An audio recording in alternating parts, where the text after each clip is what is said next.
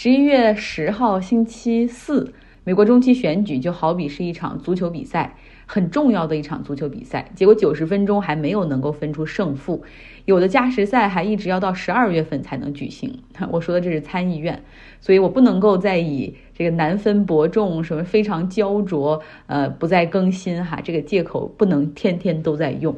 昨天晚上临睡觉前最后一次刷手机看的就是这个结果。今天早上起来。然后喝一杯水，然后决定，嗯，心理建设好了，想看一下结果，结果发现还是没有出来哈，依旧是一个 hang in 的状态。那么在《纽约时报》的网站上，他们做了一个就是 headline，显示的非常明显哈，参议院是四十八比四十八。然后这个众议院是多少比多少，一个蓝红对比。像我今天和同事开会的时候，因为要 share 屏幕嘛，要讲一个合同什么的，然后结果他看到我在看这个，说 Where are we now？他还是一个荷兰人哈，其实根本跟美国这也没什么关系，但是普遍大家都默认一个 common sense，就是你应该更希望哪个颜色赢。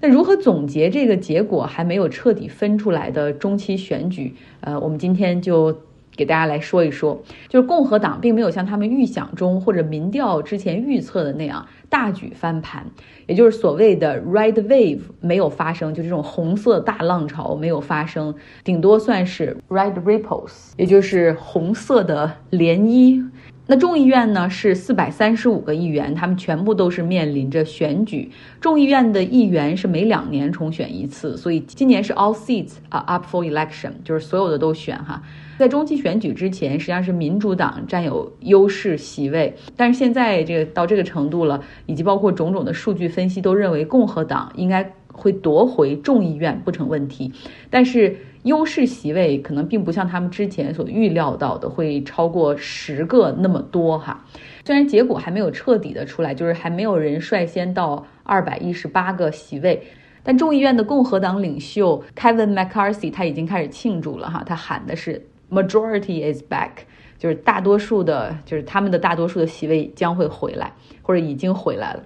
那参议院呢是一百个席位，那现在在中期选举之前是五十对五十，就要靠副总统那个 Kamala Harris 那一票打破这个平局哈，然后让民主党有优势。那我们知道参议员的任期实际上是六年一届。嗯，今年呢是有三十五个参议员的席位面临着选举，其中民主党的席位是十四个要选举，共和党的是二十一个要选举。其实参议员哈，因为是位高权重，话语权、资源，包括他们所接受的这种政治选金的捐赠，包括他们的曝光度都非常的高，而且他们有六年的时间可以苦心经营来准备这个选举。在这种情况下，基本上想去 flip。就是想去夺下对方的一个席位是非常困难的一个事情。我给大家举个例子哈，像有一些参议员呢，都干了二十年、三十年，甚至四十年。弗里蒙特的一个参议员，他干了四十七年。然后像还有一个共和党的参议员叫 Chuck Grassley，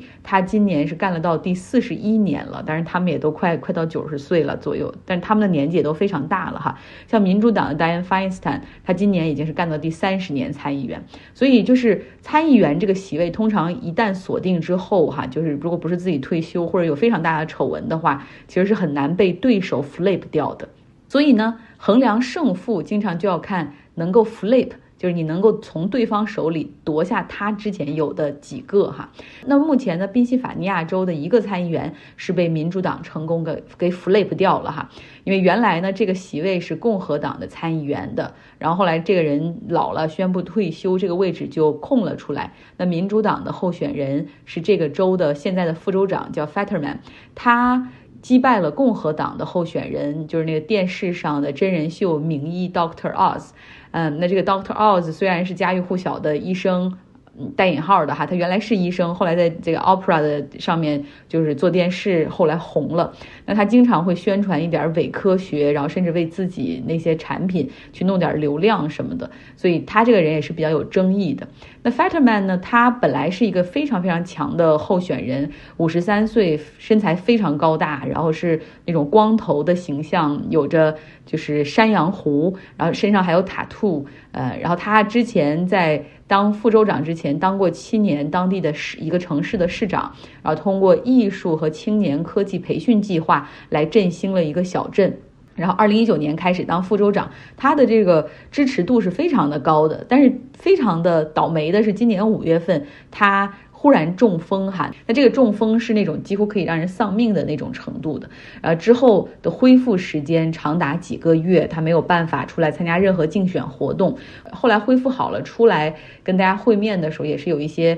语言上的障碍哈，想说 good good evening 的时候，就会说成 good night，就这样的一个情况。所以他被对手攻击是身体无力支撑，所以很多人是替他捏了把汗。当时民主党在考虑是不是要把他给更换掉，但是因为他的支持率太高了哈，所以决定就这样赌一把。因为那现在看来是赌对了哈。那 Doctor Oz 他呢是得到特朗普的站台拉票，但是他家住在新泽西，也就是在宾夕法尼亚有一个度假屋而已。他对于当地选民来说实际上是缺少一些亲近感。然后另外也可以说明宾夕法尼亚州的大部分人可能对于特朗普也并不是太感冒哈。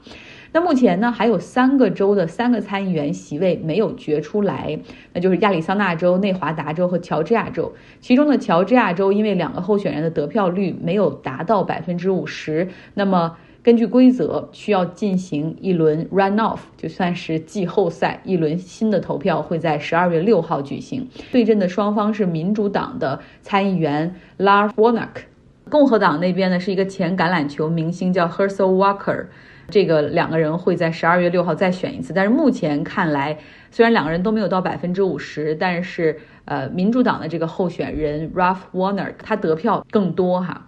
除了参议员选举之外，美国还有州长选举，五十个州的州长中有三十六个州长是面临着选举。嗯，其实大部分的结果我们是也说不过来哈，挑挑两个来说。首先说宾夕法尼亚州，宾夕法尼亚州的共和党的候选人，他不只是 Trump 的铁粉，然后还是那种一月六号可以组织人。带去国会山去冲击国会山的那种 election denier，就坚决否认大选啊，认为拜登他们是偷了特朗普的结果等等，像这样的一个人哈，然后他是输给了民主党的候选人，就再次印证了刚才那句话，可能在宾夕法尼亚州哈，大部分人对于在一月六号以及二零二零年总统选举之后所发生的那些事情，都有一些新的思考，觉得可能像这种 election denier 真的不适合做州长。那另外一个州的选举也很值得关注，就是佛罗里达州。佛罗里达州的现任州长德桑蒂斯没有受到任何挑战，他以高票，就是高于对手百分之二十的支持率成功当选。他今年才四十四岁，然后这个人是 aiming something really big，二零二四年可能是要竞选总统的那种哈。尤其是这次赢的州长这么轻松，感觉他是板上钉钉了哈，很可能会会很快就宣布竞选总统。那他呢是。跟特朗普一样的保守派，他们管他叫做 Trumpism practice，特朗普那一派的一个践行者哈，但是他比特朗普是要聪明多了，也要低调多了，然后当然也比特朗普更加处心积虑一点。呃，他呢昨天在支持集会上获胜之后，他的选民们喊的都是 two more years，也就是说再等两年就选总统，再等两年就选总统。那佛罗里达州其实过去我们想想，小布什对戈尔的时候，那个时候这个州还是一个紫色州，也就是难分伯仲。嗯，但是现在很明显哈，佛罗里达州是一个呃红彤彤的红色州了。共和党在这儿大举获胜的主要原因就是拉丁裔的选民的支持。其实拉丁裔它是一个。很大的群体来自不同的国家，它可能有不同的意识形态，彼此之间差异也会很大。像佛罗里达州的拉丁裔大多来自两个国家，一个是古巴，另外一个是委内瑞拉，而且他们通常都是那些经济条件还不错的。呃，那些人他们是从这个社会主义国家出逃来到美国的，所以他们是感受不到中低收入拉丁裔的那些苦恼，然后对于北上的那种中北美的难民也没有太多同情的这样的一个群体，他们在乎的事儿更多的就是说什么时候能够推翻古巴，什么时候能够推翻委内瑞拉的政权。他们对民主党一直不太满意的原因就是民主党。对于这些地方太软了，甚至过于友好，像奥巴马，你还要跟古巴搞建交，哈，还把美国大使馆都重开了，你是什么意思？另外，在根本上，他们对于既然从那些国家出逃嘛，所以他们对于政治光谱偏左的政党就持极其反感的态度，所以。就比较担心民主党会把这个美国变成古巴，所以说千万不要全民医保，不要跟我提来免学生贷款，就是不要你你这些都在搞社会主义。啊，那我们再说回到德桑蒂斯哈，那假如说他在明年中旬宣布竞选美国总统的话，那么很可能到时候会给共和党制造一次小小的分裂。嗯，不过也可以帮助那些原本就想摆脱特朗普的共和党人提供一个 alternative，就是一个新的一个选项哈。因为现在好像没有比 Trump 更有号召力的人了，但是看德桑蒂斯好像他可以，然后他也足够保守。说完这些哈，我们再看一个州层面的全民公投，那就是 abortion rights 堕胎权。美国最高法院保守派的大法官，他们别忘了，在今年一致达成了呃废除女性在联邦层面的堕胎权之后，实际上在今年的中期选举上，有好几个州把堕胎权放到了他们的选票上，作为全民公投的一项哈，看是否可以成为这个州的宪法。呃，美国这边不只有联邦宪法，各州也有州的宪法，在不同的这个宪法下面打官司也有不同的体系。你有联邦法院，也有州法院，哈。加州、弗里蒙特州、密西根州，包括肯塔基州，都是顺利通过了把堕胎权并入州宪法的这个全民公投 referendum，所以证明女性堕胎权还是比较深入人心的，哪怕在密西根和肯塔基这样的州。所以呢，分析也表示说，这一次之所以没有出现共和党所想象的那种 red waves 啊，就是那种红色的大浪，正是因为联邦层面女性堕胎权被最高法院给废除了，这导致一些住在郊区的啊，就那种 suburban 的白人女性出来投票，而这些人往往过去其实都是共和党的选民，那现在是倒向了民主党，因为为了女性的权利。那好，有人又问了哈，说那如何解释你民主党如果真的是很好的一个党派或者干得很好，你怎么会至少那么明显的丢掉了众议院呢？那如果你真的干得好的话，如果如果你要是说共和党现在都是有点反制或者反人类、反准则、反社会准则的话，那为什么又会出现这种嗯，不论是 red waves 还是 red ripples 啊，就是红色波浪也好，还是红色的涟漪也好，为什么会这样？嗯，首先这是一个，在美国政坛已经成为了一个定律哈，就是中期选举通常总统所在的党派都不会受欢迎，因为经过两年的执政之后啊，大家可能或多或少都感觉到他没有兑现他之前的承诺，像特朗普、奥巴马、小布什、克林顿、老布什再往前推哈，基本上都出现过这样的问题。当了总统两年之后，他的党派要么丢掉 House，要么丢掉 Senate，也有全丢掉的情况，所以共和党可以 flip。呃，或者是 House，或者是 Senate，并不会是一个很让人意外的结果哈。呃，那第二个呢，就是拜登和民主党现在的支持率不高，主要就是经济的原因。呃，通胀率现在百分之八点二，然后你看什么东西在过去一年里都在涨价，你在超市购物的时候也开始精打细算起来。加油的时候也要考虑 能不能不加一一满箱啊等等，这种生活上的成本上升的压力会带来很多的不满。呃，然后还有人会认为说，现在之所以通胀这么高，就是因为民主党那个时候搞了经济刺激方案啊，导致通胀加剧，或者就是导致了通胀。其实这个时候我会说，如果你懂一些宏观经济，或者你有在过去四年里面关注美国经济的话，你就知道这是经济周期所导致的。在特朗普任期之内，当时联储就想加息啊，但是它是强力干预哈，就是要股市继续涨涨涨，所以经济过热并不是。一下子形成，也不是一个刺激方案就可以导致的哈，这是一个长期累积的结果。那另外呢，就是一些不确定的因素，像疫情导致的供应乱的混乱，那这种是可能百年不遇的情况。然后另外还有乌克兰遭遇到俄罗斯的入侵，然后这能源价格大幅上涨。总之啊，就是这些东西混合到一起，通胀率就这么高了。那这样的话，那你跟选民解释这些也没用哈。不管怎么样，民主党那既然是你的这个任期内出现了这样的情况，你只能背锅。那还有人说了，那你怎么解释美国股市哈？都说投资人是最聪明的，然后也是最冷酷的，为什么美国股市都希望共和党回来？哎，你看昨天以为共和党会有一个 red wave 的时候，美国股市大涨。今天一看，只能变成了一个红色涟漪 red ripples 的时候，股市又下跌了。那很简单呢，就是因为投资者或者资本都会认为说共和党会有利于经济，但是要听我解释一下他们这个逻辑是什么的。为什么共和党上来经济就会好？其实并不一定，只不过他们会更出一些有利于大商业、有利于有钱人的政策，比如说他们会减税，给有钱人减税，给大企业减税。那一减税的话，这个首先你你就会有一一大部分的收入的回来啊，对吧？然后另外他们是愿意那种为股市涨而去干预美联储货币政策的，对吧？这样的 pro business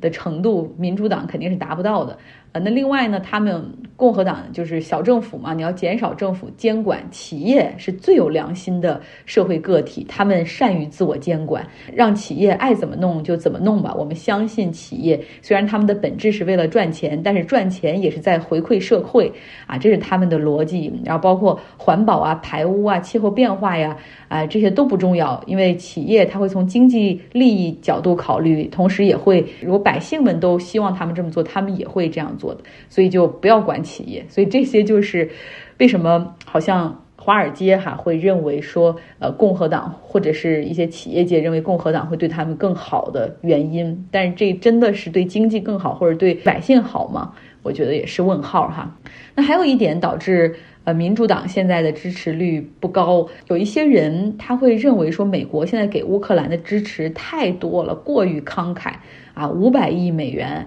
是吧？可能比这个数量还要更多。你动不动一会儿通过一个方案给他们，就不停的拨钱，不停的帮他们买武器，但是本国的百姓却挣扎于在超市里买东西等等。所以这个是很符合那些 American First 美国优先人群的逻辑。除了上述这些原因，其实还有一个技术层面的原因，这个大家就不是特别了解哈，其实也很复杂，我也很难讲清楚。尝试一下，这个东西叫做 gerrymandering，也就是重划选区。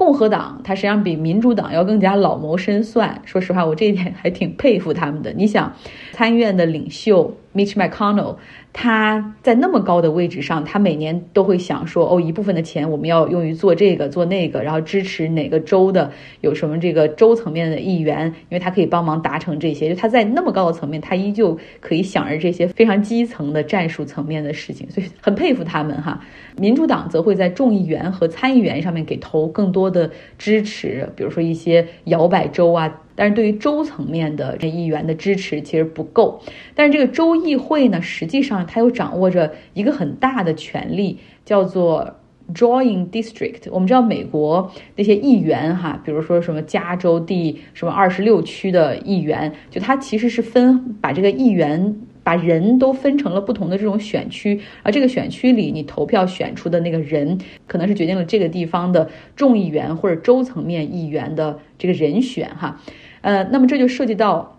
人口普查。美国每十年就会有一次大型的人口普查，然后呢，各地可能还有各地方的这种人口普查。而人口普查有一个很重要的意义，就是重划选区。比如说这个街道人人数变了，那我们可能就要把它并一并哈，然后保证每一个选区都是公平的。那我举个例子哈，所谓选区，比如说。中关村加海淀黄庄加知春路，他们是一个选区哈，因为这个人，假如说够够够二十万人了，他们就可以形成一个选区。但人口普查一出来之后呢，发现这个地方人已经太多了哈，已经超过这这过去几年已经超过这个人数了。那么我们就重划选区，就把中关村和五道口吧，这变成一个新的选区。那为什么说这个共和党是处心积虑呢？实际上他们就在这个重划选区的过程之中，他们考虑的是怎么样把。原本集中在中关村和什么知春路啊这些民主党的选民，实际上把他们进行拆分，划分到周边的共和党的那些选区里去。那么到时候投票的时候，你就看一个原本的蓝色的选区消失了，然后这些蓝色选区它被并入周边更多的红色的区域。那么这样的话，民主党的选票就会被共和党的选票所淹没。这就是 Gary Mandarin 的一个简单的版本。呃，这是。非常有技术、有计划的在重划选区来确定和巩固自己的席位。所以在这一次的众议院选举中，呃，我听到那些媒体也在说，也不意外哈，看到有一些众议院的席位出现了这种 flip，就从民主党流向了共和党，因为这是他们在 gerrymandering 里面，在这个选区里其实是做了手脚的哈，重新进行了划分。有人说，那为什么民主党你不干这样的事儿？这就是民主党也是很受诟病的一个地方。民主党认为自己是 dreamer，就是那种理想主义，呃，然后最有名的就是他们经常说那句话嘛，When they go low low, we go high，就是当他们使用比较低的手段的时候，我们要保持更高的节操，我们才会赢哈。但是你知道的，往往这种选举啊，那真的是需要长期的计划，需要技术，需要需要战术哈。那往往有的时候比较 low 的手段可能会更更容易奏效一点。好了，今天花了好长时间给大家来讲，有点墨迹哈。明天我们来说说 Facebook 的裁员。好，今天节目就是这样，希望你有一个愉快的周四。